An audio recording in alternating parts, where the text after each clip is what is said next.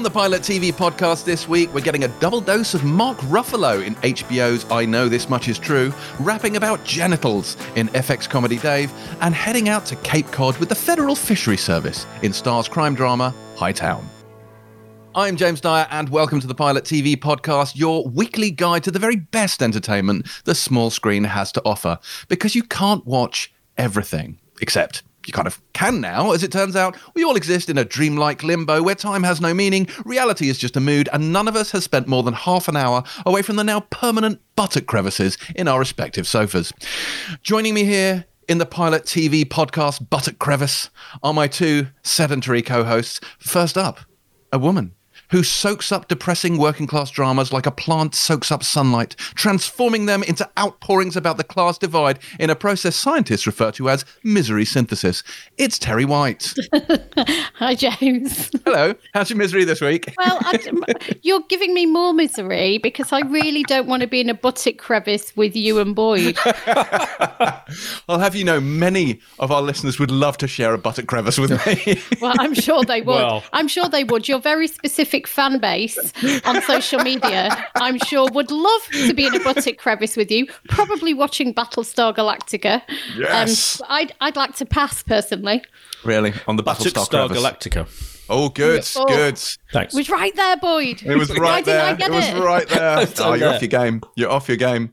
Uh, you've just heard him, but with us this week, dialing in from his penthouse in the heart of London, an apartment from which he never leaves and in which he never sleeps, gazing sphinx like at walls of glowing screens as he quietly absorbs every television program in existence simultaneously. He is the one who watches, he who misses nothing, a TiVo in human form. It is Boyd, the all seeing. Hello, Boyd. TiVo. That's that's an old school reference. It's a very American reference. I wondered whether because I was thinking, oh, so, oh, TiVo. Well, that's an American thing. What's the British equivalent to TiVo? And I struck out. I was like, I, is there one? I don't know. Like it was like it's an HDR yeah. or something, isn't it? It never really took off here, no, did it? it didn't. So it's Sky Plus or Sky Q. Yeah, it's like it's on your Sky box. Yeah, yeah. but TiVo yeah. never became a thing here. No, no. Still, good on you. Thank you. the sacrifices I make in the uh, yeah. on the altar of stupid introductions.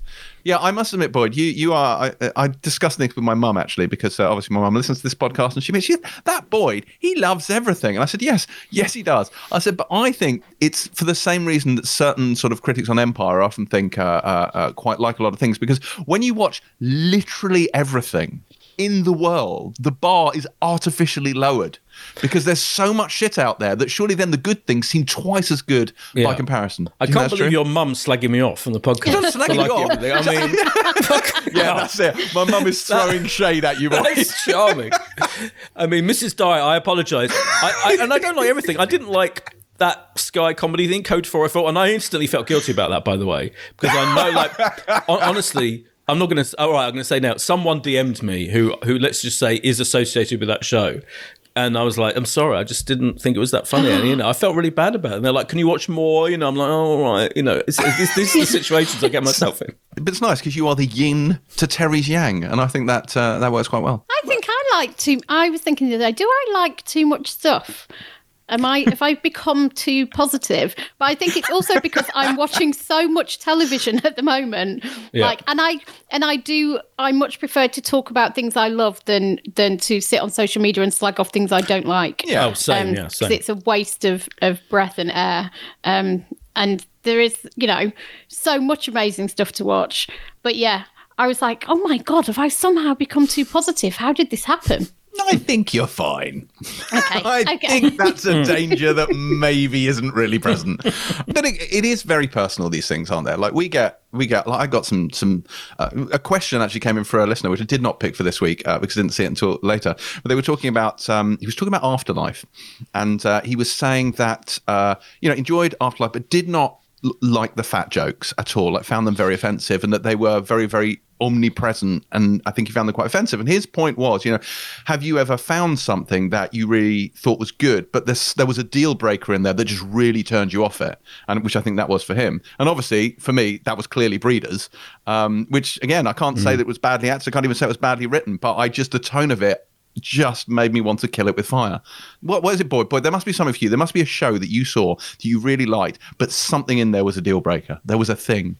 A thing that pushed you over the edge? Uh, do you know what? Ver- uh, Hard, uh, no, that really rarely happens. In fact, I can actually deal with like a, cr- a major something that strikes me as being that's pretty borderline offensive. If you're talking about, you know, something like that, like Afterlife, making having jokes about fat people, or or, or you you took against the way that the parents dealt with their kids. Terry's Sorry. turned on the TV. My telly turned itself on. like, that was a comment. I was about see. This is taking Terry's Terry's lack of interest in what either of us are saying to Yeah, yeah, yeah. whole new Exactly. levels. Yeah. Normally she just yawns, does her emails, which way. Now she's actively watching telly while we're talking. honestly, Yeah, the remote was that's over there. How did that Sure. even happen? Yeah. Sure. Like I willed it into being with my mind. Carry on, Boyd. Sorry about that. My bottom line is nothing ever offends me, and like nothing. Honestly, so I mean, obviously, there's like right wing bullshit things, but I just hmm. don't watch. I'm not going to watch any of that. You know, I mean, if I start watching, I don't know, David Icke on YouTube, but I'm not going to start doing that. So, but in terms of like drama or comedy on, on television, I just no, nothing ever really offends me. So even if something is kind of offensive, I just like you know, park that and, and try and deal with the rest of it. Basically, That seems fair. Well, that segues nicely into what we have been watching this week. And what have you both been watching? I have been watching. I've watched all of Gangs of London. So we reviewed it a couple of weeks ago, the the 90 minute opening episode, and I watched two or three more. I think before we reviewed it. There's nine episodes in total. Um, I finished the whole thing a couple of days ago. Um, I tweeted about episode episode. First of all, it is absolutely incredible. I think it's I think it's shot into my top three of the year. So the fifth episode, which is only one of two episodes that Gareth Evans actually directed himself, the first and the fifth, I think, um, is like almost like a standalone um, flashback episode. It's like this gigantic raid attack, and it is unbelievable, absolutely brilliant, beautiful bit of television. And that, and ev- and everyone's like, yeah, that episode five is astonishing.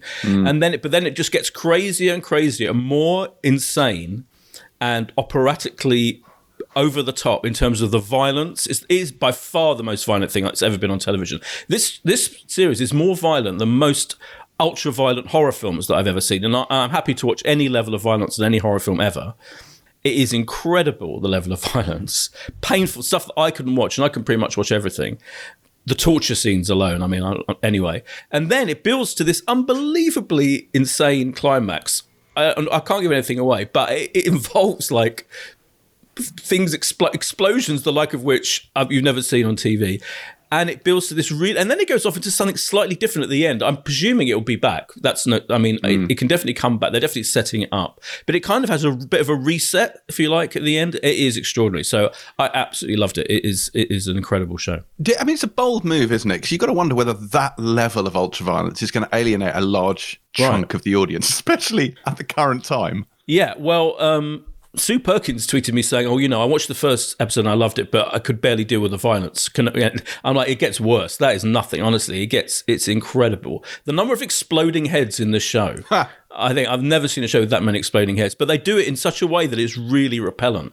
There's a very like there's a I think it's making a whole comment on violence in a way. You know, I'm sure Gareth Evans is a, is is an expert on the whole thing, but the way it, so it's it doesn't feel gratuitous, even though it absolutely is all about the violence and yet you really feel it every you re- so I, I feel it kind of is justified. I don't feel and it's not and it kind of it's not joking it's not jokey it's not cartoonish about the violence. It's got a very interesting take on it i think. But just i think the writing generally is really good. I think the, the dialogue is great. I think the characters are, are fascinating really interesting. So i think it's brilliant. And quickly i want to mention the westworld finale which i did not enjoy.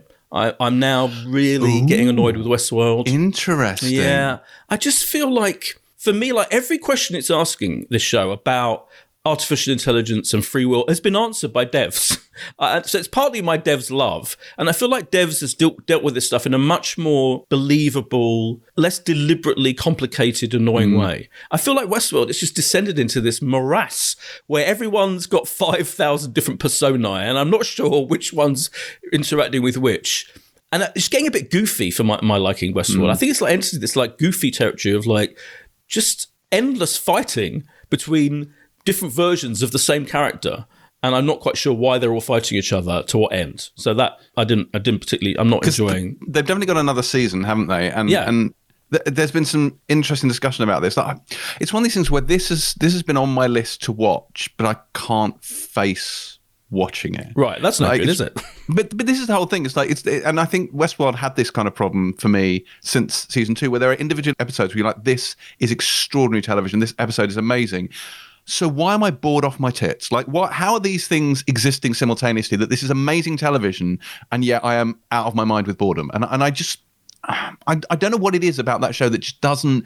You can look at it objectively, like a fine piece of art, but it doesn't speak to me emotionally. It doesn't draw me in. I don't really care what's going to happen next, and I, Yeah. I think that's why I'm where I'm struggling. Yeah, Like me and. Devs. like you and Devs, yes, yes, like you and Devs, and everything else I like. But you used to love Westworld, didn't you, Terry? You- Yes. Do you, have you? Are you still with it? Are you- Well, I'm exactly where James is, which is uh, I used to really love Westworld, but it is a bit of a mental slog. And when it came to this time around, um, I I think it started just as I had the baby, like Yeah. literally the same week or something. And then once you're a couple of weeks behind on Westworld, it just feels like the most Herculean task to try and watch two episodes to catch up. I was like, I've literally just had a baby wrenched out of my body. I'm not sure I have the capacity to deal with two hours of Westworld.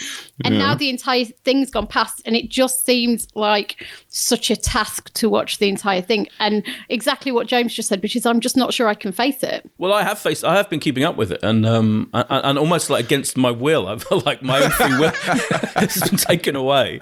Um, I mean, partly I, I I took part in the official you know podcast about it with Lauren Laverne, who does a great job, and you know that is brilliant. The researchers on that fill in all a lot of the gaps. If they could, if they could, that listening to that helped a lot. But watching it on its own as as a show, it's just it's so confusing, and you're like, who's making the rules here? What you're you're just making this stuff up as you go along, and you've created the most confusing plot line ever. To what end? So that that alone irritated me massively.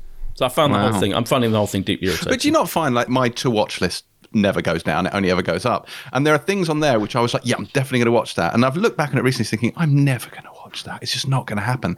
And I think we just, we, again, we live in this age where there's so much great television that good television and certainly average television just has to be cast aside because no one has that kind of time, and you just can't carry on with them. And shows that I would have watched religiously in the noughties now just don't even get a look in because they're just Yeah. not good enough. Yeah. and it's happening a lot, and it's accelerated. I think more since we even since we started doing this podcast. I think it's it seems to be exponential. It's accelerating at such a rate as more and more TV shows come out that you've got to really stand out from the pack to actually be worth people's time. Is it like a virus? We've got to flatten the curve. yeah, we've Yeah. got to flatten the TV. TV curve is what we got to do. Weirdly, the virus may ultimately because this is going to slow down production massively, isn't it? Well, like yeah. you're gonna Yeah. we're gonna hit a lull in Yeah. TV production where stuff Yeah. isn't coming out, and Yeah. at that point, maybe we can all catch up on Westworld. Yeah. because really, it's going to take that. I presume you're going to mention Homeland finale. I am. Yes. So I, all I say now is I did like that. I did enjoy that. Um, and my final thing I'm going to mention is the Jerry Seinfeld Netflix special, 23 Hours to Live. Is is is if you like Jerry, it's fant- It's a fantastic hour of pure Jerry stand up, and and that was a massive tonic, um, which arrived on in the middle of the week. I loved it. Very good. I haven't seen that. But yes, as you mentioned, Homeland was the thing. So I stayed up most of Monday night to watch Homeland. I just thought, fuck it, I've got seven hours of this to go. I'm just going to power on through. And I just, all evening and a long way into the night, I watched the rest of Homeland. And I have to say, it was really fucking good. Uh, Hmm. Homeland's a really interesting show in that it's had its ups, it's had its downs. It started really strong. It's again, it's one of these shows where very few shows I think have been so in the zeitgeist and then so out of it. Like this is a show that everyone talked about, everyone was watching, and now at its finale, no one is watching, no one is talking about. Few people even know it's still on, and and that's a real shame because I think when Damian Lewis's character, when like after that first season ended, and no one really knew what to do with that character, I think it went off the boil. But I think it reinvented itself, and the German season was a really good one. The previous season to to this last one was was good. It wasn't wasn't fantastic. They had a weird Trumpian presidency thing going on, but this one was really good, and it was all about the Taliban. It's all about peace in Afghanistan and sort of dealing with uh, with the sort of geopolitical arena in that area, and about her and her relationships. And that's what I think they understood in this. I'm not going to go through any spoilers, so if anyone hasn't seen it, don't worry about this. I th- I think what what has always been central to this show is her relationships with the people around her, especially Saul Berenson, played by Mandy Patinkin. And um, they did such a good job with this. And I have rarely been as tense watching television as I was watching this final season. And I thought the final episode of this was a truly great finale, like a truly great, almost a perfect finale for this show. Like I can't think of any way they could have done it better. I thought it was a masterpiece. So I think if you have fallen out of touch with Homeland, if you have drifted away from it, as every other person in the world has, go back to it. Watch this final season. You know what? Watch all the ones you missed, but watch maybe the end of the previous season and this one because it does pick up directly from where the previous one ends. But there's a lot going on here and there's a lot to love. And I think Claire Danes does such a good job on this one. And a lot of people who I think got bored of the whole, oh, she's off a medication, we're going through this again. Like they've they've shelved that for this season. It's uh, still about her, and she still is very sort of blinkered, very driven, and, and very sort of almost singular in her focus, where everything else falls by the wayside. And that's part of her charm. But um, yeah, I think great show, great finale. I, I, encourage people to return to it. But that that is not the only thing I have been binging this week. So I went straight from that and was bereft. I was like, this is finished. What am I going to do? I know I'm going to watch War of the Worlds. Can I just say Terry's face was brilliant then? no, Listeners, the... you cannot see Terry's face of incredulity I mean... that James went back to War of the Worlds. Why? I'm just glad you just, she didn't turn on the telly. Um, because it's great. I'm not. I Don't mean the award was not the BBC one. So the the Très Français FX one, the really long one. Yeah, which is a co-production with Canal Plus. So this uh, Daisy Edgar Jones stars in this as a blind girl uh, who becomes key to the plot in this, and I like to think of this as an unofficial continuation of Normal People, where things really go to shit for Marianne after Connell gets eaten by aliens. Like that. This is this is for me. This is the continuation of that story. Yeah, she's lost her accent, but we try not to dwell on that. And she can't see and she can't see. She's gone blind. Aliens, yeah. Boyd. Aliens. She's gone blind. Yes. She can't see. Connell's dead. It's all changed for her. It's all gone to shit. But she's really, really good in it. This is a hell of a year for her, actually, to come off this, which I think was underlooked. Uh, underlooked? Overlooked? Can you be underlooked? Is that the beginning of the Wombles theme tune? I'm very confused. yeah. Underlook, overlook, wombling free. Um, this has been very overlooked and underlooked, and whatever you like. Uh, and I don't think enough people saw it, but it's it's a really good series, and she's very very good in it. And I do think these two back to back showcase, she's definitely destined for much bigger things. But this is this is really really full on, and I think watching it during lockdown is particularly grueling because it's unrelentingly bleak. So it's parents watching children die, parents killing themselves, like everyone dying. Like it's really, really, really bleak. And it's all people just locked in their homes, hiding from the aliens. And what makes this particularly bad is, you know, I don't know if you ever uh, on Twitter and stuff, you see those little videos of the uh, Boston Dynamics robots. You know the robot dogs that open doors and carry things. You must have seen them. The little videos mm. of those robots. The aliens are basically the Boston Dynamics robots to the point where they look identical to them. So you can really believe that these things have broken out of the fucking development lab there and have just taken over the world and are killing everyone.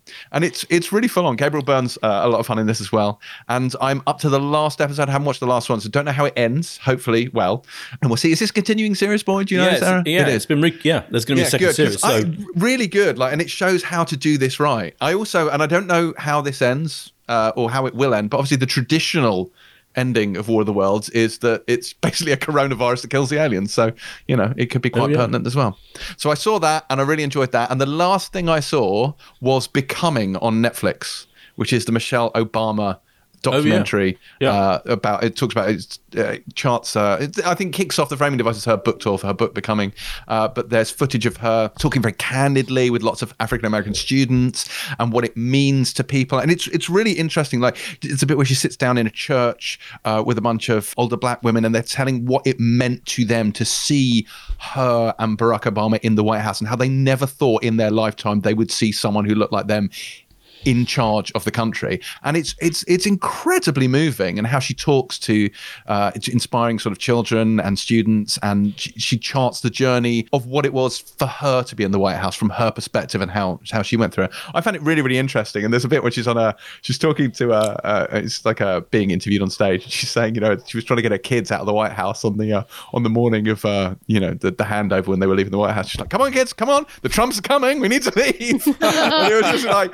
like it spoke volumes. And I think she was never going to go scorched earth on Trump. Like that was never going to happen. She's classy and it doesn't make any sense. But there was a part you kind of felt like that's the only thing missing from this documentary. Like you wanted the context because it's such a severe shift from one administration to another. And you almost want that to be explored even though you know that really it's not something they can cover. But i enjoyed that. I would have thought i'm surprised you haven't seen that terry. That struck me as a quite you thing to watch. Why? Because it's about a woman. Yes terry that's exactly what no terry because you hoover up every single documentary on netflix without pity or remorse I do, and there are a couple of Netflix ones actually that I really want to watch at the moment. But we all know what I've been watching this week, don't we? Too hot to handle, which is having a reunion special. I noticed. That's brilliant that you know that. Line of Duty season four, Oh, yeah. which okay. is basically the same as Too Hot to Handle. Um, this is the um, Thandie Newton season of Line of Duty. It did occur to me this week that I've now watched 24 hours of Line of Duty in the last three and a half weeks, which does seem excessive.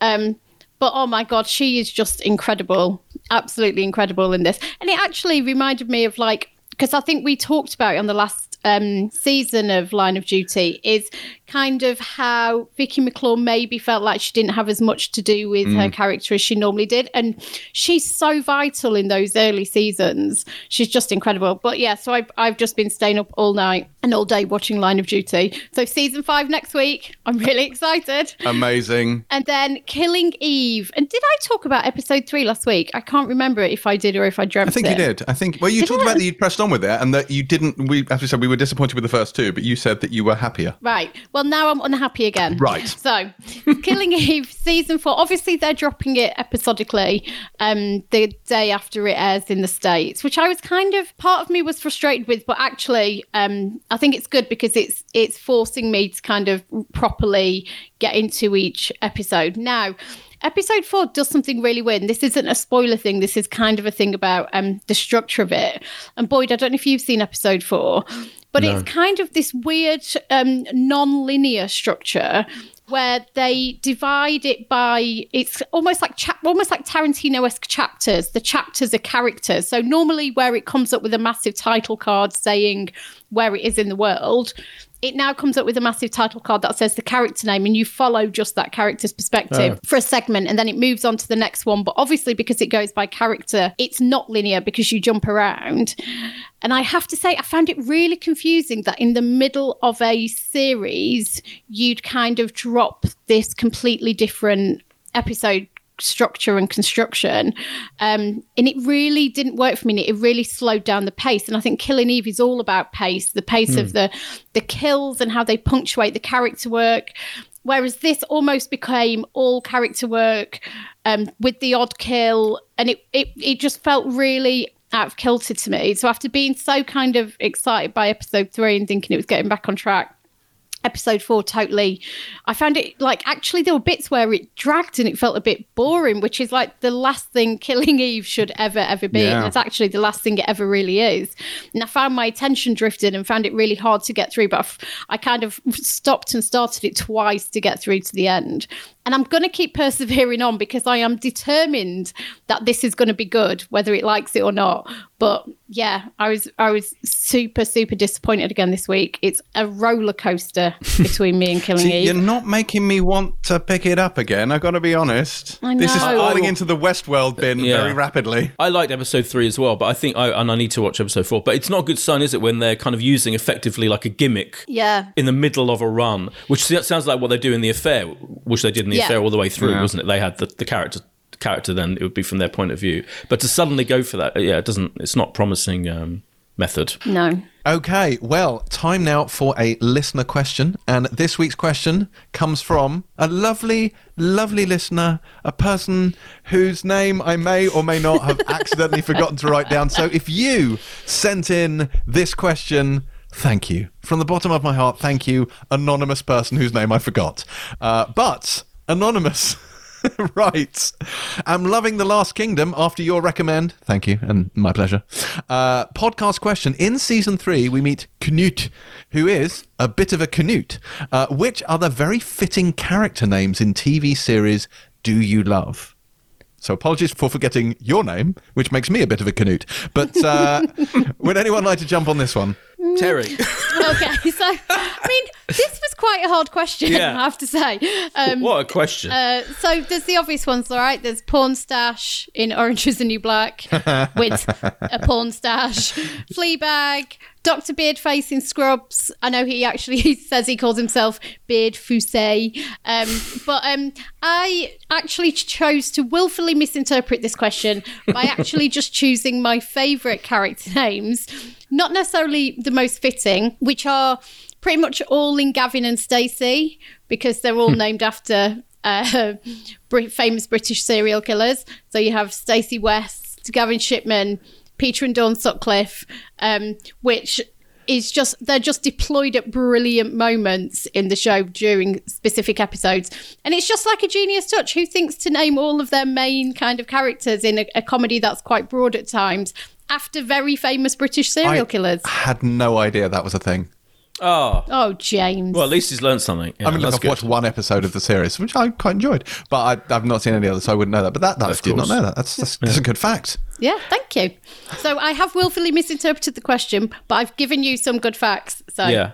I've kind of misinterpreted it as well because there aren't that many that are going to be that like that similar to the Knut thing, are there? Like, there's no, you know. So I've gone for very well named characters who kind of reflect their personality. Like, like so. I mean, Basil Fawlty that kind of works, isn't it? Basil Fawlty was a brilliantly named character who obviously is faulty and they constantly faulty towers you know they had the misspelling of that joke every that running joke so you'd have flowery twats written on the um written on the thing as you went as you went in the hotel so Basil Fawlty is an all-time great but there's loads of great comedy characters like Frasier and Niles Crane are brilliantly named I think like they absolutely sum up the kind of you know aspiring poshness of Frasier and Niles in that show.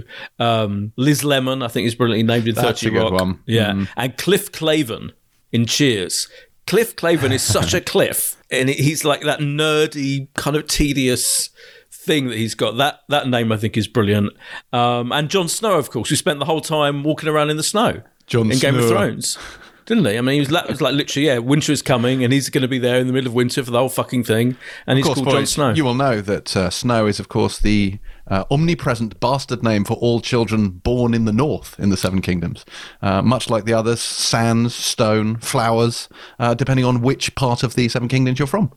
Of course. And finally, um, Kramer in Seinfeld. For years, there was a whole thing about Kramer's name. So you, you, or he was just referred to as Kramer for the whole, for, for, for like the first half of Seinfeld, the first three or four seasons. And then suddenly there's a whole episode revolving around finding out his name because his mother arrives, who's crazy, and she reveals that his first name is Cosmo, and that causes a whole thing. Everyone's like falling about, and it just seems the perfect name for him because it's kind of like spacey, and you know he's spaced out figure. So Cosmo Kramer was a brilliant name as well.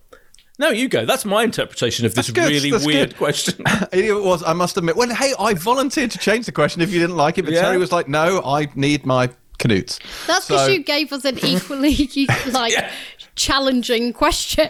I'm sorry for making you do research for the podcast.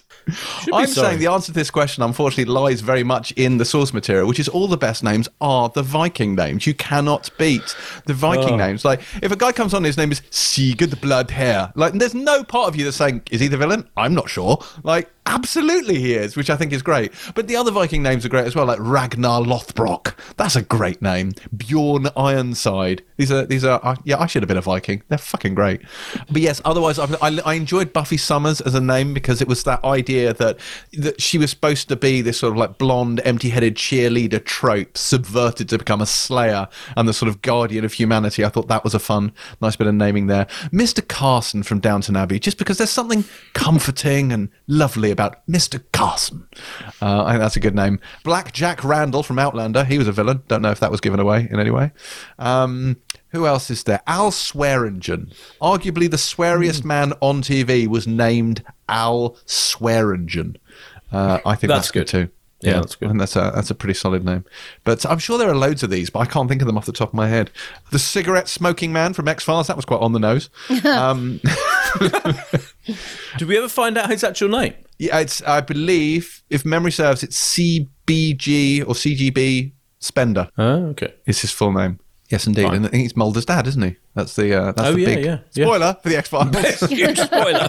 Massive spoiler. Gigantic spoiler. Gigantic spoiler for the X Files. Sorry, guys. Sorry, guys. I mean, statute of limitations. I'm saying is left. Anyway, anyway. Sorry, person whose name I forgot. if your name had been Canute, I would have remembered it. Uh, that was this week's question. If you would like your question answered, feel free to DM it to at Pilot TV Mag on or around midweek, where I'm most likely to see it. On now to news. Where we found out some exciting Tiger King news this week, didn't we, Terry? Nicolas Cage, the Oh, yes. most appropriate piece of casting possibly in the history of casting, which is um, Nicolas Cage is set officially to be Joe Exotic. So we've had a couple of these so far, which have been rumours around Rob Lowe and Kevin Bacon in various either film or limited series adaptations, but nothing official apart from this one, which is definitely happening. Um, so he will be Joe Exotic for a new limited teleseries. Um, it is by the showrunner of American Vandal, Dan Lagana. I want to say, who's going to oversee it. It's in development. It's actually based on a Texas Monthly article called Joe Exotic A Dark Journey into the World of a Man Gone Wild, which I actually think was optioned last year before the documentary. Um, and apparently it's now out for kind of for pitching at various network streaming services. So I imagine this will be fiercely bid upon. I mean, because there can be nothing more perfect than. I mean, I'm surprised he isn't actually Joe Exotic. Has anybody ever seen them in the same room together? No, they hmm. haven't. It's pure raising Arizona Nick Cage. Oh my isn't God, It? That's yeah. just it's spot on. Yeah. We could uh, have Joe Exotic playing Nick Cage in a, in a, in a TV miniseries. That would be just as valid, I think. Yeah. yeah. Oh, this is the closest I'm going to come to actually watching Tiger King Why are you refusing to watch it again? because it's just not for me, is it, boy? It's not for me. I'm sure it's very good. Like everyone seems to be thinking it's brilliant, so I'm sure it is. But Well, it's an incredible s- story, yeah, and series. Yeah. Although someone pointed out, I think it might have been David Baddiel said um, when this was announced on Twitter that there is almost no point in making a fictional show out of this story, and I kind of know what he means. Yeah. you're like, because it's yeah, already ridiculous and over the top. So we know everything. I mean, there's loads. You know, there's so much in the in the series. There's you know relentless amount of information about him and his associates and his husbands and all of that. So it's difficult to see how any miniseries could, I don't know, improve upon what we know about them. But you know, I'll have an open mind. What else has happened? Uh, we talked last week, Boyd, you will recall, about the Parks and Recreation special. Um, we were like, we don't know when it's coming to the UK. Well, no need to wonder any longer, for it is on YouTube. NBC put it on their YouTube channel, so you should be able to see that now. And I believe there's some extended cuts of some of their particular aspects on there as well. So, uh, Parks and Rec reunion special is now available online. Uh, Ricky Gervais confirmed there will be a third series of Afterlife, which I think is brilliant news. He kind of he hinted at it in our in our interview with him that you know for the first because he's never done a third series of any of his shows before. Famously, does two series and a special of everything from going back to The Office and beyond. So I think I think I think I think Afterlife could go on for years and years and years if he wanted it to. Um, so it makes total sense, I think. Uh, But is is is brilliant news. Yeah, that's good. That's very good stuff. Uh, do you see that Mike Flanagan's doing an adaptation of The Midnight Club? Which is always good to see him getting stuff done. I can't wait to see Haunting of Bly Manor. Do we know if that's been delayed? Do we know? I mean, everything's been delayed, but do we know when that's dropping, Bly Manor? No, but I don't think it's been delayed. I think they've fin- finished filming, but I may be making that up. Yeah, well, we'll see. Well, this is uh, based on a Christopher Pike book from '94, and it's set in a Rotterdam home. It's like a hospice for terminally ill teenagers, uh, and a group of patients begin to gather together at midnight to share scary stories. And the group make a pact that whichever of them dies first will contact the others from beyond the grave. We should do that on this podcast. So, whichever one of us dies first will come back on the podcast and I don't know review the Expanse from beyond the grave. Oh God! Wow. Yeah, Please the let it be Expanse you. from the Expanse. That would be amazing. Can you Yeah. imagine me James splaining from the from the hereafter? That would be Yes, I quite an extraordinary.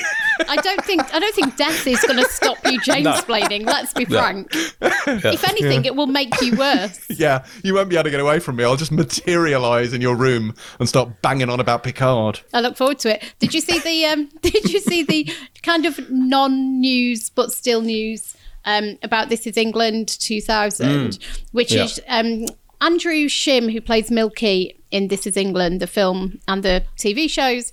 Um, he does this YouTube interview show, and he interviewed uh, director Shane Meadows, which he did apparently, I think, about a month ago.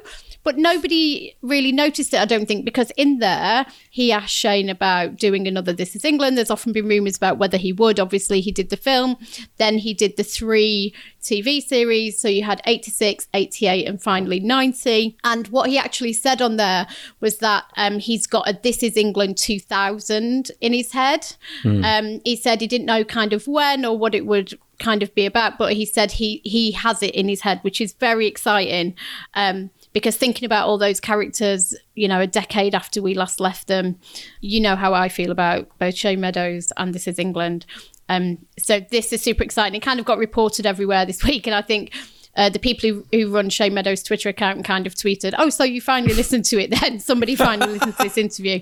Um, but Vicky McClure tweeted and said, "Oh, I like the sound of this." So um, I have everything crossed, and I'm hoping and I'm praying that this becomes reality. Yeah, and I think Jo Hartley did as well, didn't she? She referred Yeah. to it. Yeah. Oh yeah, I bet you can't wait, particularly Can't James, wait. right? I'm looking forward to This Is England 3000, where it takes place in a sort of cyberpunk future where skinheads go around doing things with robots. Doing what with robots? What? I don't know. Whatever happens in This Is England, assuming for the sake of argument that I've, I don't know, never watched it. Um, I speaking of which, speaking of speaking of the future, uh, have you seen the Right Stuff is moving to Disney Plus? There's a there's an adaptation of the Right Stuff that's been in the work for a while, uh, and that is now no longer going to National Geographic but going to Disney Plus, which is no huge shock given that they now own National Geographic. Um, are you Terry? Are you a fan of the the Right Stuff, the film? So I thought you meant the, the right stuff. You know the Matthew Wright Channel Five Oh yeah, James discussion show famously. that got cancelled Yeah. last year. Yes, it's coming to Disney Plus. It's all new, all improved. It now has astronauts. I was like, oh my god, that's fairly weird. I'm surprised that James knows about that because you know it doesn't particularly seem like something um. he'd be into, or he'd think we should discuss on this podcast. Matthew Wright on Yeah, Disney Plus would be incredible. Yeah. Though I refer, of course, to the adaptation of the Philip Kaufman film of 1983. Um, have you seen it? It's got um, it's Dennis Quaid, Ed Harris, and Yes. Sam Yes, Shepard, and a bunch of I other have, people. yeah. yeah. The Tom Wolfe book, more to the point. Yes, Yeah. yes, which Yes. is based on. So, um, yeah, it's uh, no, I like that. I watched that film before I saw Interstellar because I think it was a big influence on that one. Mm. It's a brilliant film. I love that um, film. I came to it quite late, Yeah. but yeah, it's good. Yeah. It's very good. It's long as well. Fucking long. Yeah, Yeah. it's really fucking long. You get into space quicker. We've got a confirmed date for Snowpiercer. Have you seen that finally? Netflix has admitted that it is coming because it's May 25th soon. So that, is that Oh, next wow. week? It's the week after next, so we're reviewing it in um in the, the week after next podcast. Yeah, but yeah, it's exciting that it's finally arriving. Yeah, that is very weirdly, exciting. that's the same, the very same day. Well, not weirdly. Clearly, the distributors have worked it out that the um, they're re- officially releasing the DVD and Blu-ray of the film in this country, which has never happened. Finally, Finally. How long has yeah. that well, taken? since the film came out, whenever the fuck that was. I mean, yeah. Thank you, boy, for that very accurate answer. and have you watched the trailer for The Great? Do you know about The Great, starring Elle Fanning and Nicholas Hoult, which is um, Hulu's series about Catherine the Great, younger Catherine the Great. So you know we had Helen Mirren as Catherine the Great recently. Yeah. Um, this has been on Hulu. and It's coming to StarzPlay in June, but the trailer is really good. Um, it stars Elle Fanning as as Catherine the Great and Nicholas Hoult as her first husband, who's a complete twat. And it's written by the guy who wrote the favorite, or one of the two people who wrote the favorite. So it's got that tone of a, a kind of knowing, satirical um, period thing, rather than being fusty period. It's a kind of out and out comedy. It looks really good. okay, interesting. Yeah, I, I hope it's great. um, other things that have been happening. So, The Mandalorian has had a few. We finished our final spoiler special breakdown of the finale of The Mandalorian over on the Empire Spoiler Special subscription channel this week, or rather last week when this goes out, uh, which was a lot of fun. But season two, several things we have found out. Season two will not be delayed. It is in the can. It is not going to have been COVIDed. We will still get it towards the tail end of this year. Uh, and Robert Rodriguez has directed an episode. He was very excited to have returned the child, Baby Yoda, to our screens, which is pretty cool. Uh, I was very excited about. Also, Peyton Reed has also been confirmed as a as a director who's going to be working on the new season. So that's uh, that's good stuff. It's good. So I'd- I'm Go. excited. Did either of you watch to the end of the Mandalorian? Yes, No. I loved it. Yeah. Terry, you shock me. Well, I was planning to, but then um, I had 24 hours of Line of Duty to watch. So That's what's a girl enough. meant to do? That is fair. Um, but I, I loved the series. I thought it was so uh, so enjoyable, so entertaining, so um, beautifully done. Yeah. Yeah. Yeah, it's lovely. It's a really good soundtrack as well. So I enjoyed that. Bad news though, CBS has pulled the plug on the Lincoln lawyer, which I'm a bit gutted about. Obviously, Lincoln lawyer, Lincoln lawyer himself being Bosch's half brother. Dun dun dun. So uh, CBS were going to have a, a, a Lincoln lawyer based on on it was going to be David E. Kelley show based on the Michael Connelly books, but uh, that's no longer happening. They have decided they are pulling the plug. It was in pre-production, it was ready to go, and they're not doing it anymore. So it has been Kai Boshed, if you will. Oh my Oh god! I think God. only you care. The world Yeah, the weeps. world weeps. The world weeps. Yeah, Does, you know.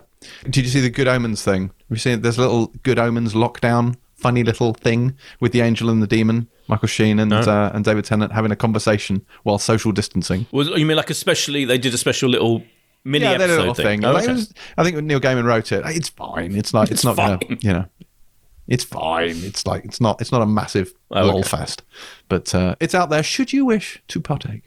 Any other news, or are we done? Well, so Normal Hmm. People broke all records for BBC Three, Yes! um, which had previously been held by Killing Eve, um, and they do it on this thing like viewer requests on iPlayer, which is I think is just people watching it on iPlayer. Yeah. Um, but they got 16.2 million in a week compared to I think the biggest for Killing Eve before had been 10.8. But like, think about that: 16 million in a week is absolutely insane. I mean, well deserved and amazing and brilliant, and I'm so glad that everybody's got great taste. Although I am slightly getting annoyed by the um unsurprising kind of there's been a few little uh think Oh, pieces about yeah. why normal people isn't as good as everybody thinks Fuck it is them. and i would like to say to those people yes it yeah, fucking is Yeah, absolutely. fuck them. Yeah. Uh, there have been a few people on my Twitter feed actually who've been quite negative to it for, I'm sure, valid reasons. They didn't like it for one reason or another. I think people, I don't know, some people I don't think were particularly enamored with watching kind of a teenage relationship with lack of communication. It's like, oh, why do we care about teenage romance? I'm like, I don't really know how to respond to that. And I think some people have, have just, I guess, just have no soul, really, I guess is what I'm saying. have no soul, are dead inside, really, yes. Some people are just cold stone husks of humanity. Yeah. uh, takes one to no one james Yeah, I know. yeah. although you no you've been i'm i'm enjoying your emotional connection with the show oh, so good. So much so, I came very close to like saying, "I'm going to watch this again. I'm going to, I'm Yeah, going to do me it again." too. And then I just thought, I can't. There's too much else to watch, but I really want to watch it again. But then, what if I watch it again and it doesn't have the same? I've watched the first uh, four episodes twice. Have Yeah. you? It definitely works. Someone's uh, partly the reason actually was someone one one of the criticisms I did think oh maybe they've got a point which I saw someone say was that there's no humor in it. And I do think, ah, I know, but when you watch it, but there is, there really is, yeah. So I was just checking, I was double checking, because obviously when you finish the whole thing, you're in a devastated emotional state, um, and you're recovering from all the drama of it. But actually, when you watch it through, there is humor. It's subtle and it's not forced, but it's the humor of people who are naturally engagingly funny sometimes. So there's not like gags in it or anything, but there is definitely humor in it. I didn't find the show dour at No. all. No, I didn't find it. And then I that's mean, the thing. Levity, levity isn't just about humor, right? Levity is about nuance and and tone shifts. And I didn't. It wasn't oppressively. It was devastating because it really dealt properly with the complex complexity of human emotions and, as you said, James, the lack of communication Yeah. fundamentally between people. But it was like, I mean. There was definite. I wouldn't say there was humor, but I'd say there's levity definitely Yeah. in it. I don't need everything to be fucking fun. know. like, I mean, you sorry may be to go on a the wrong person to ask about this. I know, but I think if your criticism of, of normal people is that this incredibly crafted, like emotional human drama isn't funny enough, then it, it feels a bit scraping the barrel to me. You know, also there's no spaceships in it, so you know, Now- what about that? In fairness, that was an issue Yeah, that of I had written yeah. down. Not enough expanse crossover material. Um, yes, okay, so that is news. Well done to normal people. My favourite show of the year. Shall we move on to other shows? In this week's reviews, we kick off this week with a breath of fresh air in the form of a new, light-hearted comedy from HBO. I know this much is true. Stars Mark Ruffalo on hilarious form, playing his two separate roles in a kind of wacky, nutty professor-esque style as Dominic and his identical twin brother Thomas. So this is based on the acclaimed comedy by Wally Lamb and covers such well warm, lolsome tropes as mental illness, involuntary incarceration, cancer, death, domestic abuse, and self-mutilation. In short, the perfect panacea for anyone needing a little lockdown pick-me-up. Isn't that right, Boyd? That, honestly, that's one of the funniest intros you've ever done. I'm, I'm cackling away here because it is. This is, as you say, based on one of the bleakest. Not you know this novel, by the way, that came out in uh, in the late '90s by Wally Lamb, who is also an exec producer on the show, um, is a 900 page novel, right? Um, if you go back at it, so and they've turned it into a mere a mere six hour miniseries. But I, my feeling is they probably couldn't go be, way beyond that because it's so intense and the subject matter is so relentlessly um, bleak, as you're as you're alluding to. So this is written and directed by how do you pronounce his name by the way? Derek of. CM France. CN CN France. Okay. Cianfrance. Yeah, See we you can in keep this France. bit in because no one knows how to pronounce his name, do they? Um, of Blue Valentine and The Place Beyond the Pines fame, and he does. I think those two films are both very intense, aren't they? Um, kind of quite grim in their own different ways um, films. So it, this feels like the right subject matter. Mark Ruffalo plays these twins, Dominic and Thomas. Uh, one of them, um, yeah, is, has very, very extreme um, mental health issues. And the other one has a lot of his own issues as well. Um, uh, it's not necessarily explained in the opening episode, but he is like he's got PTSD going on. He's got a um, he has a very um, he had a break from his first wife, and the reason for that will become clear later on as the show progresses. Um, and the very first scene in this, you'll know if you can take this series. In the very first scene, where um, shall we say, an extreme act um, is committed by um, uh, Thomas Birdsey, that character, um, and it's horrific. And that act has repercussions that then um, play out over the rest of the series, um, because it, you know he is he's suffering from schizophrenia, but you know there is a there is a hospital where he can stay, where he works, where he has a kind of concession to giving out coffee and stuff. But that is all goes horribly wrong when he does something right at the beginning of the first episode, as I said, that plays out, and it's then it's kind of a um, it's kind of a drama that has these two twin brothers at the center of it, but is exploring how families, the father, the stepfather is a horrendous figure, how um, the interrelationships with the characters, um, how it impacts on their lives, and how little little incidents and little moments in people's lives impact and ripple out and have effect have massive effect on them.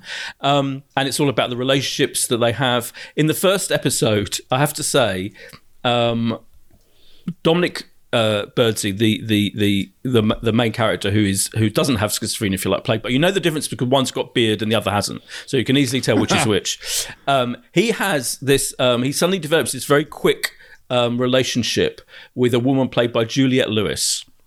And I have to say, Juliette Lewis goes hell for leather in this fucking characterization. I mean, she always is, she's extraordinary, always. Going back to Cape Fear, I think, you know, she was incredible in Cape Fear, the remake with Robert De Niro. And she is giving it some in an, frankly, where she goes hysterical in the scene, in this central scene where she kind of arrives at his um his house to kind of basically because she fancies him. She, he's hired her to translate his grandfather's memoir, and that scene was so over the top in a very interesting, compelling way, by the way. And I can't work out whether I thought it was ridiculous or you know, I think actually it's good that this this show is going to go clearly hell for leather. And I'm not sure having so after all this, I'm not sure what I think about it. I mean, I found it com- consistently fascinating, unbelievably grim, but I can always take grim and bleak stuff. But and I will carry on watching it, but I don't feel yet it's kind of I don't feel yet it's like absolutely incredibly special and great, despite all the all the all the incredible credentials it's got, the acting, the the writing, director, and all of that. I feel there's something about it that I feel slightly contrived to me at the moment, but I am still going to carry on watching it. Now, I can't see. I'm surprised. I, I would have thought, Terry, that this was so your bag. Like, this was a show so earth shatteringly miserable that I contemplated hurling my own face through the TV screen at various points. And just because at the end of this episode, I was like, I can't even imagine where this goes next. I went on Wikipedia and read the entire synopsis of the novel and was like, oh my god, what? This is like, it's like if you took misery and distilled it into like its purest form and made like a fucking cocktail out of it, it would probably resemble something like this TV show, which is the most depressing thing I genuinely think I've ever seen. And should probably, during this time of COVID, come with a fucking public health warning. Like, what, what, what? This guy, I mean, Jesus Christ. Like, can you imagine, like, going to a party, you know, with Wally Lamb? Like, he must be an absolute laugh riot. Where, Jesus Christ. I have no words for this show. Like, the Juliette Lewis scene, I enjoyed a lot because she's a brilliant lunatic in it and it's just so over the top and completely off the rails i thought that was fun the hot fact for you but juliette lewis was one of the very first people i interviewed when i first came to work at empire many Wow. many years ago and she was delightful uh, she was playing a character in something called april showers true story um, Is that it? Is that the extent of your fact? okay it was more of a side fact than a main fact to think of it as a thought there was- pleasant digression I thought it was going to be like you're weeing next to Ice-T. no Ice Cube. no i did not Ice take Cube. a wee Ice next to uh, no, Get your rappers right, Terry. uh, it was Ice Cube. Uh, no, I did not wee next to next to Juliette Lewis. I, I merely interviewed her in a hotel room. But um, I uh, there's a point in this where where she asks Mark Ruffalo what he does for a living when she's coming around to house, and he turns to her, he looks at her dead eyed and just says, I paint houses. And to anyone who's mm. seen The Irishman, I really yeah. thought this was going to take a really fucking different turn at that point. I was like, oh, shit. Um, but no, it doesn't. It's just relentlessly bleak and miserable uh, and makes And he you, does literally paint houses. Yeah. He's a painter. He yeah. does literally paint houses. It, it just feels awash with existential angst and, and, and misery and sort of there's no character in this that is well adjusted or happy. As I said, the stepfather is the worst kind of old school, kind of old toxic masculine patriarchal role model who clearly has insecurity and self worth issues and then takes that out by by dominating his dependents and his wife and stuff and just by being an asshole. And then you've got one son with paranoid schizophrenia, the other one with PTSD. Everyone is miserable. No one is happy. Mark Ruffalo, I'm almost certain, does not smile at any point during this episode. I mean, it was, it was, it was rough. It was, it was rough. I haven't recovered. Terry, did you love it? Well, okay. And I think this will probably be the first time I've ever said this or ever really felt this, which is it was almost unwatchable with its unrelenting mm. misery and not in a good way no. like i i found it really hard to watch and it wasn't because there was it's not like we've talked about it before there'll be things like say the virtues or say this is mm. england there are moments of such brutality and shock that it's hard to watch that this that wasn't it with this the tone of it is so unrelentingly miserable that it's just not a very enjoyable thing to watch. and it's everything from, I mean, the color palette, it's like browns mm. and mm. grays. And the sky feels heavy. Every time you're outside, you're like, oh my God, is it going to be like a monsoon in a minute? I mean, what we should say is that he is, in, Ruffalo's incredible. I thought he managed to inhabit both characters kind of entirely differently mm. while teasing out their commonalities as twins. So they look different. Their physicality, I think it's the way he carries both of them is different. Their gait, the rhythm of their speech. I, I mean, he's an incredible actor and it's an amazing performance. But that sense of oppressiveness I found really difficult um, and it's partly because of that, and it's partly because you know it's his inner, it's Dominic's inner monologue, which is beautifully written. There's so much of it. It's so lyrical and it's so poetic, but everything he says is so fucking depressing.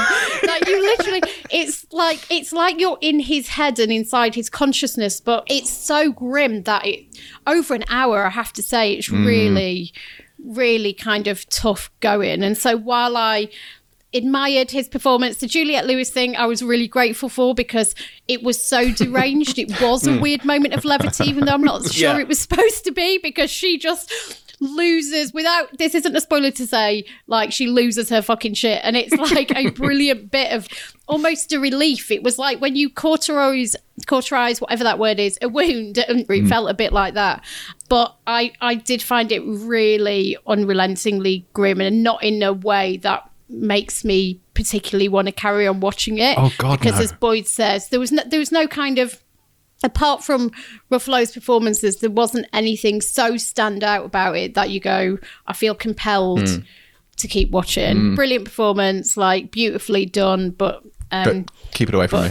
Not for, not for me, thank like, you. Not is, in lockdown, especially. No, oh my god! Like this oppressive pall of misery just kind of draped over the entire narrative where you constantly have that sense of pressure that something awful is always about to happen.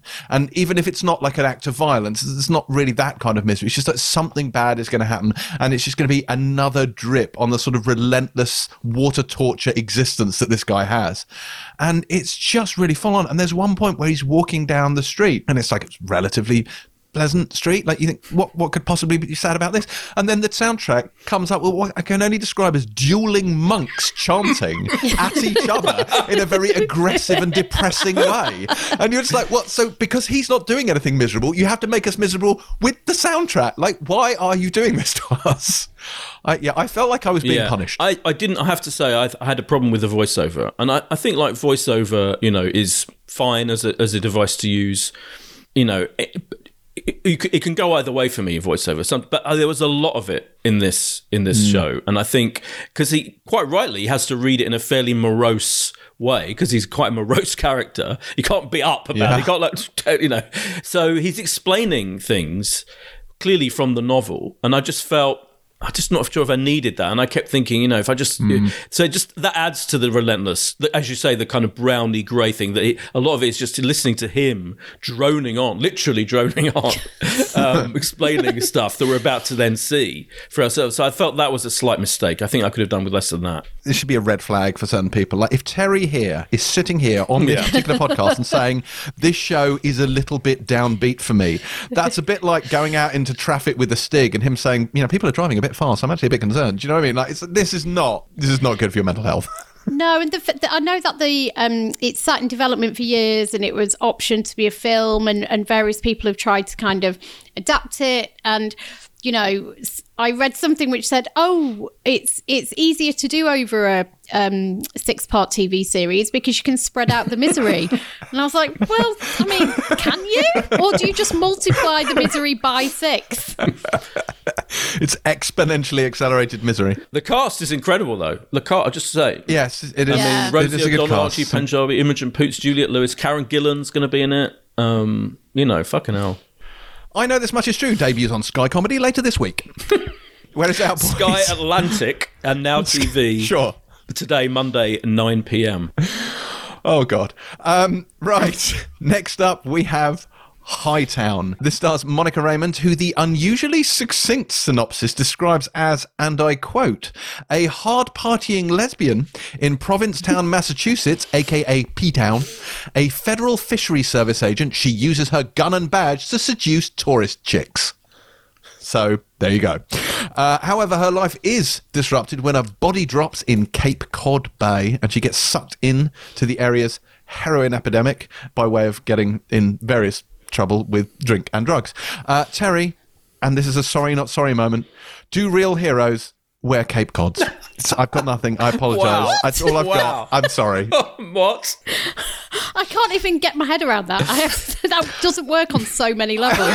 I know this much is true broke me. That's all I'm saying. It just broke me. I've got nothing left. Um, so I think this is super interesting. It's essentially a queer crime drama that's kind of about crime and kind of about addiction, um, but isn't really.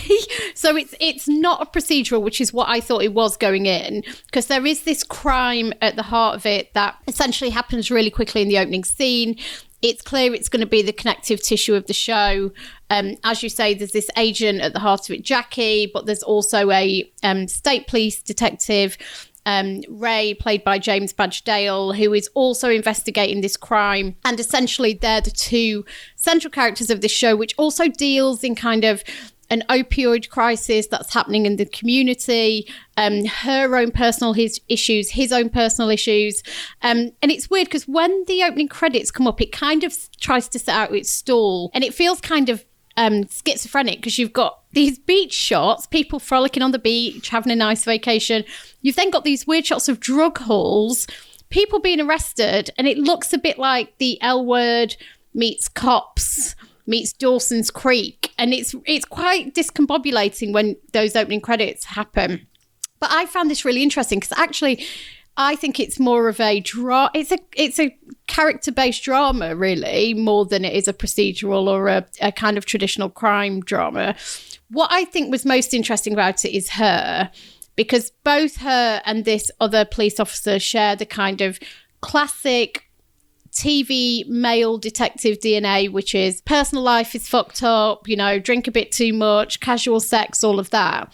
But in this first episode, you see all of that with her as a queer woman, as a lesbian. So you've got her, and she drinks, she takes cocaine, she has casual sex with tourists. she gets herself in all kinds of bother with the law. And it's it's interesting because it's not just a female perspective of that, but it's a lesbian perspective of that. And I can't remember really seeing anything on screen like that before. So I found her super compelling as a character. I, I think sometimes those different elements sit slightly uneasily against each other. Like, is it a procedural? Is it a crime show? Is it about this central case or is it about her as a character? And I think those kind of rub up against each other a little bit uncomfortably. I'm going to keep watching this because I actually did find it super interesting.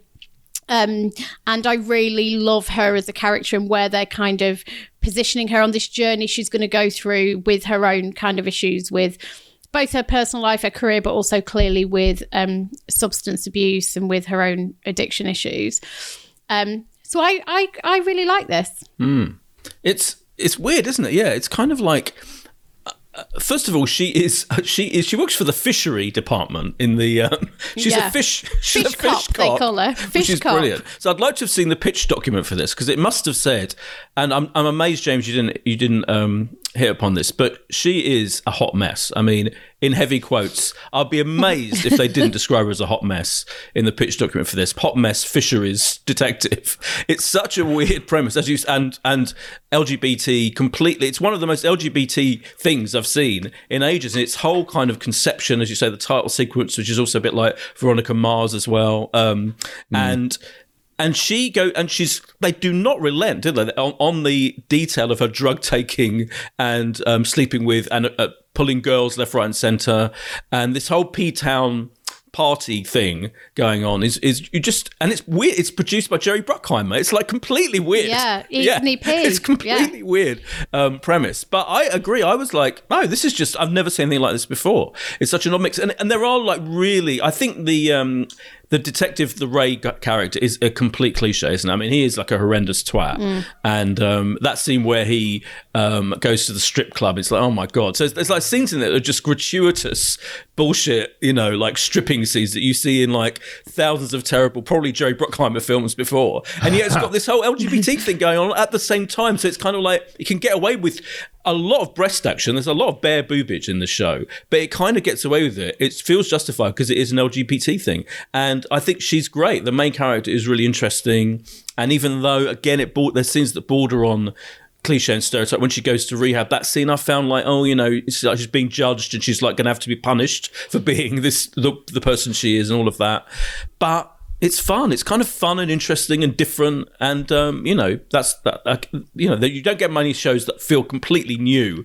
despite the yeah. fact that it is echoes of all kinds of other shows. Yeah, I agree. I, it, it, it took me by surprise. This is not at all what I thought it would be, but I think it all comes. This whole thing really hinges to me on, on Monica Raymund, who I think is really, really outstanding in this role because she's magnetic, she's charismatic, she's entirely believable as this sort of brilliant fuck up uh, who just doesn't really give a shit about her job. She is a fish cop and, and isn't really interested in her job. She just does it. It's a day job. She's not interested. She's not like a huge, like ambitious, wants to join the FBI type, you know. She has no aspirations at all beyond Saturday night, and I think I really like that about that character. She has this hedonistic, live in the moment personality, and it's just she's a lot of fun to be around. And you know how you get a lot of those sort of burnout fuck up cops, and they're quite just downers. They're quite irritating company, and she's not. She's really good company, and I think that really helps this show enormously.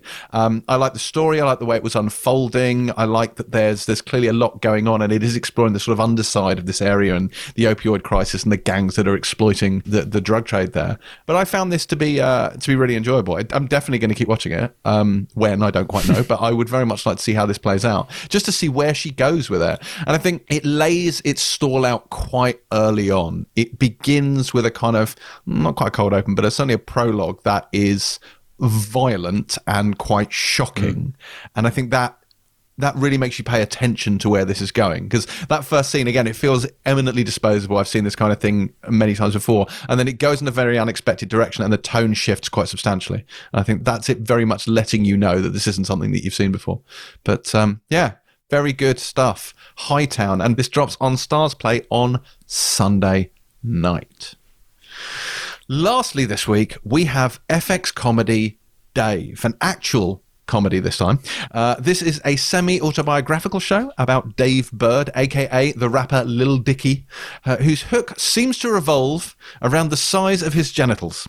This one has neuroses, freestyle hip hop, a long suffering urologist, and a rap about his girlfriend's vagina. Boyd, yay or nay? Well, this was an interesting one. Um, I'd heard about this show, and uh, and because it's on FX, so BBC gets all the FX shows, so it's, it's going to be it's on BBC Two, and um, I'd heard it was quite kind of uh, bold, and I'd heard a lot that it rested on whether you like Dave Burd, the main, the creator, the main character, um, aka Little Dicky, his rap persona, and it's based very much it's bi- autobiographical. It's very much based on he really is a youtube rapper. He's pretty f- successful at it. He's become very very famous in america and he does genuinely mingle with real life rappers. And all of the real life rappers featured in this show are played by are playing themselves effectively. Yeah. um, and he is insufferable uh, and I say this as a, a, a, you know, I know like you find insufferable characters. You can't watch shows that if where I thought you were literally saying. Yeah. I thought you were saying he's insufferable when I know you. no, no, no, no, no. I, mean, I know you, James, have a problem with. You're not insufferable. Well, but yeah, I know you have an issue with shows where the characters are um, annoying and irritating, blah blah blah. And now he is a, an absolute cast iron example of a comedy show built around a deliberately irritating twat of a character. And I think I found myself even, and I've- I said, right, I think at the beginning we were talking about other kind of things, I can take almost anything on TV. But I did find him immensely annoying. And um, I mean, he talks about his penis relent- relentlessly. The very first scene, he talks about his penis. And that's funny. That was an encounter with the doctor. And I thought him talking, having to warn the doctor about what his dick looks like was funny. And there are funny moments. But I did find him relentlessly annoying. And I'm not sure if I can stand watching, you know, 10 episodes of him being relentlessly annoying. And yet I can see the skill in it. There are, you know, there's some, there's funny moments. I think it's, you know, it's quite sharp. Um, it's different, you know, the, the, a, a- show about a white Jewish guy who suddenly becomes a rap star inadvertently uh, and be, is being really annoying at the same time. It's different but he was too much for me, I have to say. And, and, and unless he turn, tones it down a bit, I feel will find it too annoying. The real star of the show for me was his best mate, who's played by Travis Taco Bennett. Um, his best mate, who's a musical engineer, and he is fantastic. He's great. He puts up with the shit that um, Dave gives him, and he's like the sensible guy. But he's also funny, and his dialogue, his lines are great. He has most of the best lines, I think, and he's kind of likable and good looking. And you, I want the show to be about him. I want to see the spin-off show entirely about him being ro- dryly funny and wry because Little Dicky, aka Dave, is just fucking annoying. Well, you see, I'd like to see the show that focuses on his fucking Okay, yeah. girlfriend, who, by the way, is like the amazing token girlfriend who's just there to be the butt of the Yeah. jokes. Like, I did not enjoy this. I did not enjoy this because, look, here's the thing, right? It's clearly meant, or people will will claim it's meant to be a parody of some very problematic parts of of rap culture and you know i suppose the question at the heart of it is is it just a series of dick jokes or is it meant to be a comment on the hyper toxic masculinity of rap it's a series of dick jokes. I'm sorry, it is. Like, and I think this this whole thing of of, of giving it this veneer of being, um, you know, this gap between the persona of him as this nice guy with a lovely girlfriend who's a who's like a teacher, and this little dicky guy who's you know just trying to be a super masculine, super straight um, guy when he's around his fellow rappers to try and prove he's one of them. I mean, I just didn't find it funny. I just thought it was a series of, of dick jokes, some of which were funnier than others, most of them which weren't. Like his poor girlfriend's there just to be the butt of these jokes. There's a whole thing about her dry vagina, which I did not enjoy at all. Um, and I just, I just found this pretty unbearable. I have to say, found it really pretty, actually, desperately unbearable. No, This resoundingly fails the pilot TV Bell End test. Uh, yeah, I hated absolutely everyone in this. Uh, him most of all. Every time he was on the screen, I wanted to punch him. I do think that's kind of the point. I think that's what they're going for. So I don't know that's necessarily a, a bad thing. Like if you enjoy that type of comedy, the only thing about this that there is a point where you actually see him rap in this episode, uh, and for me, that this is the one saving grace of the entire thing is that he's clearly because I mean this is what he does. He is a rapper. I was I was surprised by how competently done that scene was. Like he raps well. It's quite well constructed. It's quite I mean, funny's perhaps generous, but do you know what I mean? Like, I was like, okay, fair enough. He's clearly quite good at this. The whole point is he's actually a good rapper. He's not a shit rapper. This is actually he's got some talent. But just, but didn't you see that coming a mile off, right? Because he's Weirdly, he's set up no. as this Yeah. joke. He's hmm. set up as this joke.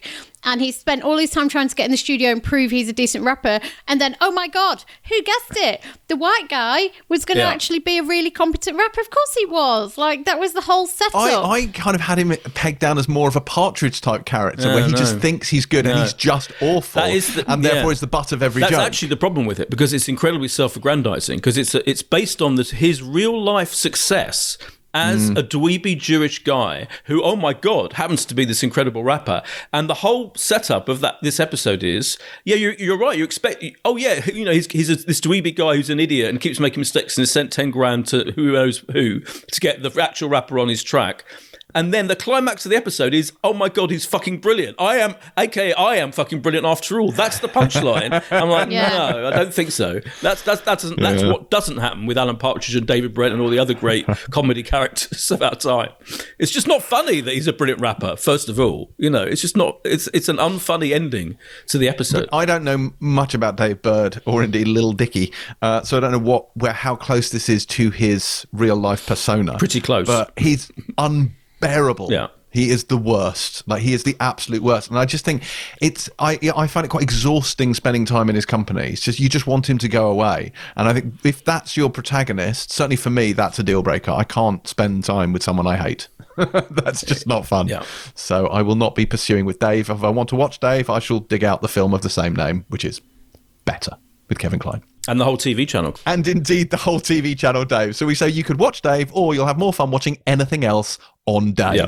Uh, but this is not on Dave. This is on BBC Two and it drops, Boyd, when? Uh, on Sunday as well. on Sunday as well.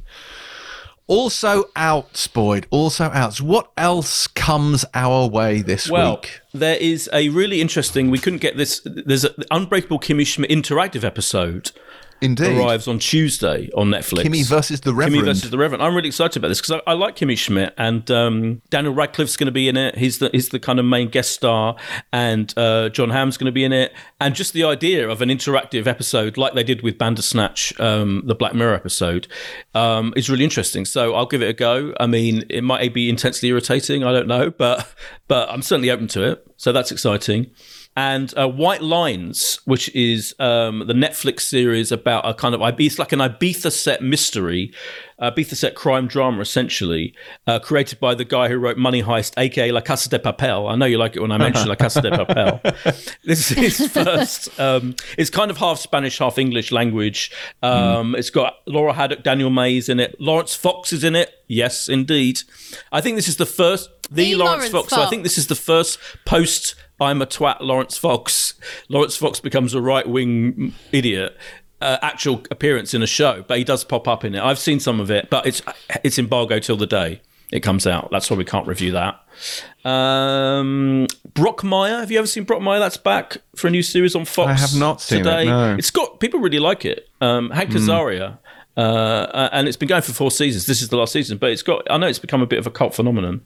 So that's back. I think that's probably about it. Okay, and what would be your pick of the week? I think we'll probably be all aligned on this one. Hightown? Yes. High time. Hightown it is. Right, before we depart, uh, I think it's time for a banshee. Uh, someone, someone tweeted me the other day saying, "Have you tried bansheeing banshee?" I was like, "Hmm, okay." I probably don't say enough why this section is called the banshee segment. So this is called the banshee segment after Jonathan Tropper's show Banshee, which was the first classic random show that I pulled out of my arse to slap into this into this podcast. So we have dubbed them all banshees ever since. But yes, that was the first. That was the OG banshee. Um, this week, actually, my banshee comes from someone who tweeted in a question, and their question for the Part TV podcast, which I rejected, which was uh, from uh, Maria Verhage. Verhage, sorry if I'm mispronouncing your surname. In this era of fake news, many topics evoke two or more completely different views. What's your favourite show that tells one story from different perspectives, which immediately got me thinking about a show that I've not thought about in nearly 20 years, which is Boomtown. Um, do you remember this boy? Did you ever watch Yeah. Boomtown? Yeah, so this was uh, this was a 2002 NBC show from Graham Yost, who famously did Justified, uh, and this starred Donnie Wahlberg in the lead of this, and Mykelti Williamson was in it. Uh, Neal McDonough is in this one as well, um, and it's basically a cop procedural crossed with Rashomon. so the idea would be that you would see the events play out multiple times from different perspectives in each episode, showing how, you know, truth is subjective and how experience and memory are fallible, and showing how everyone saw the events unfold, and you would distill them all to get to the truth of what actually happened. Now, this was pretty critically acclaimed when it came out. But this, I think the biggest problem with it is it was a network show. So it aired on NBC, which just didn't feel like a natural home for it. And at the end of the first season, uh, Yost was instructed by the executives that they could have a second season, but he needed to change certain key things. And one of the network notes was, you, you know that thing how you know you see the same thing from different points of view. Yeah, maybe lose that. Like literally, the whole premise of the show, its entire USP, they took an issue with and said you need to get rid of that. So as of season two, they completely dropped that Rashomon style device, and they tried to just show events from different people's perspectives, but just make it more sort of linear in the narrative. It didn't really work at all. They also like it, it got into some quite heavy territory at the end of season one with uh, Fearless, who was Mykelti Williamson's character, you know, dealing with his abuse and whatnot. And again, the network said no, no more of that.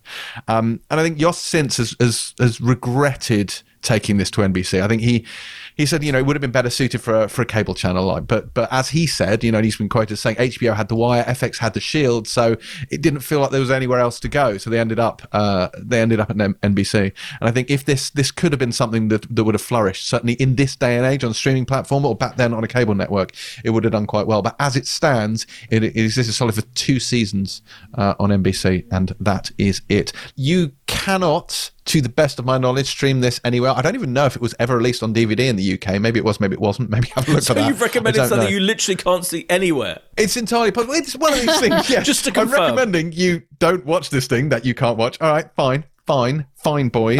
I will look it up and see if you can buy the DVD. Uh, Surely. Boomtown DVD. There we go. Can you get it? Uh, oh yes, you can. You can get the Yay. DVD. The DVD is available on Amazon for eight pounds, so you can probably pick it up secondhand for a lot less than that, like pennies, pennies, I would imagine. Uh, but it was good. It was. It's worth watching, especially if you're a, you know, a, a recovering New Kids on the Block stan and uh, you want a bit of Donnie Wahlberg action. Terri, that's you clearly. Were you a New Kid fan? Were you hanging tough back in the nineties? I was, but I was. Um, uh, Donnie was too tough for me. He scared the shit out of me. So I like Joey McIntyre. Really? Yeah. It's really funny. We had Mark Wahlberg on the podcast, on the Empire podcast uh, once, and I think we got talking on fame and whatnot. And he, he was just like, you know, he goes, I am not famous. He said, no, no. He said, you think I'm famous? Like, he said, my brother was famous. He said, I have never known fame the likes of which my brother knew because they were insane, weren't they? Like people flinging Yeah. underwear at them. It was absolutely mental, New Kids Fever. flinging underwear at them. I think that's a Beatles reference. Oh, You've I'm- just like don't grasped That's so You weren't doing it, Terri. These pop We were stars. like, I was 10 years old. I wasn't flinging my knickers at Joey McIntyre or the Wall or Donnie Wahlberg. Like, I think you've slightly misjudged the audience. Amazing. Fair enough. You know what I Fair mean? enough. Couldn't, they couldn't move Yeah. for My Little I Pony think- I think the underwear. fling- Oh, this has gone dark. This has gone dark. I think No, the no, flinging no. knickers thing come from Tom Jones. I think old middle-aged women fling their knickers at Tom Jones. I mean, Is that what it is? yeah. Oh, bloody hell. Yeah. Jesus Christ. yeah. All I'm saying it. is, none of this went on at the concerts I went to. no. What concert did you go to? The first ever concert I went to was Gloria Estefan's Cuts, Cuts Both Ways tour at Are Wembley. you That's, joking? Brilliant. the first concert I Why ever went did you to. go to Gloria I don't know. You know, it was the 80s. It was crazy. Everyone was doing wacky shits. And I went to a Gloria Estefan concert. But my first was Gloria Estefan. My second was Rage Against the Machine at Brixton. Oh. So I escalated quite quickly. That, that, yeah. If you asked me to guess any band that you would have gone, Oh I would yeah, God. Rage Against the Machine.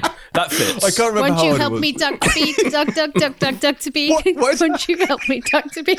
There was a bit, and I shit you not, I shit you not, and I remember this vividly.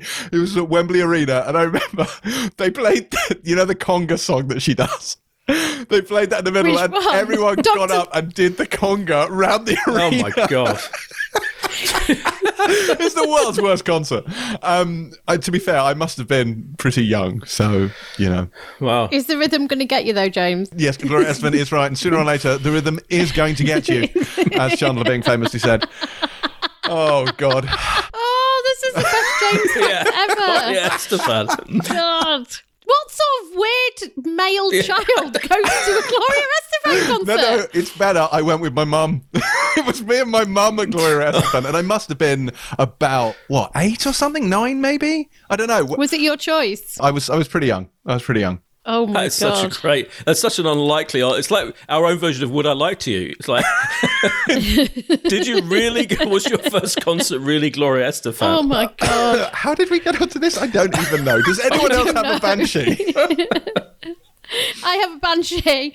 Um, so I want to banshee No Angels, um, which was the Channel Four nurses comedy drama which ran from 2004 to 2006 so this was created by toby whithouse who also made being human noughts and crosses most recently um, wrote some episodes of doctor who. And this was pretty revolutionary at the time. And it was about these three nurses and a healthcare assistant set in Leeds, good northern women, and essentially these four women and how they dealt with the stressors and strains of their lives and their jobs um, in the NHS by essentially drinking, smoking, and shagging, um, but also being brilliant friends. Um, but it also like tackled racism, sexism, bullying, um, and I remember at the time it was so kind of um, what's the word controversial that the Royal College of Nursing actually put out a statement saying that it completely misrepresented the profession and that they'd missed a chance to tell like the proper story of nurses who they probably didn't want to think were going to nightclubs and uh, you know getting fingered. But um but I really I really which you know everybody does. Um but I uh I really love this. And it had four great actresses in it Kaye Wragg, Louise Delamere, Sunetra Sarker, and Jo Joyner, who've all gone on to do um, different things. But it was funny and it was um, warm. It was really well written. Um, so, you know, if you would like some of that in your life, it is all on 4oD right now. I think it all is. Some of it is. Probably all of it. Um, yeah, it was a good show. I like that show. I'm picking Clique, which was a BBC Three show um, a few years ago. There were two series of it. The first one was in 2017, and um, it got. I think it got weirdly overlooked. This show. It was created by Jess Brittain, who worked on Skins, um, wrote some of Skins, and was one of the one of the producers. And this is all about um, two young women going to university in Edinburgh and encountering um, kind of identity politics basically. The first series is all about they meet this lecturer this feminist lecturer um, played by lou brealey who's in doctor who. She's a really good actor. And it and it all it's all about you know because the kind of rights and wrongs of trying to teach people a certain ideology and the limits of that ideology and do are people just following this um, ideologue blindly? And it deals with a lot of very interesting ideas. And it's also a thriller. There's also loads of rampant sex and swearing and, and violence. It's quite full on um, the show. And the second series equal, dealt with um, sexual assault and was about um, the main character finally get, befriending this group of blokes and um, trying to find you know what they what they were really like. And again it was dealing with a lot of very topical stuff about um, what happens on campus in this day and age. And it was a really good show Clique and it's all on um, iPlayer at the moment in their box set section. It was good. Very good, very good. I will uh, add that to my ever growing list of things that I may or may not at one point watch. On that particular note, I believe that is it for another episode of the Pilot TV podcast. I was thinking of uh, trying to work out a bunch of Gloria Estefan lyrics and try and, and weave them seamlessly into this outro, but frankly, no one has the time or brain space or real need for that, so I'm not going to do it. Um, we hope you've enjoyed the show, and we hope you've had as many laugh out loud moments listening as we did watching. I know this much is true. Um, if you'd like to leave us a review on Apple Podcasts along with a five star rating, that would be very much appreciated. And if you want to talk to us directly, then as ever, we are all up in the interwebs and social media at Terri underscore White, at Boyd Hilton, and at James C. Dyer. Or you know, drop me a line via the Miami Sound Machine. Um, we'll be back next week when season two of Homecoming is, you know, coming home. And hopefully joining Reese Witherspoon and Kerry Washington as they explore the weight of secrets, the nature of art and identity, and the ferocious pull of motherhood in Little Fires Everywhere. But fear not, because there's always the outside chance that Mark Ruffalo might turn up to bring some much needed comic relief. See you next time. Pilot out.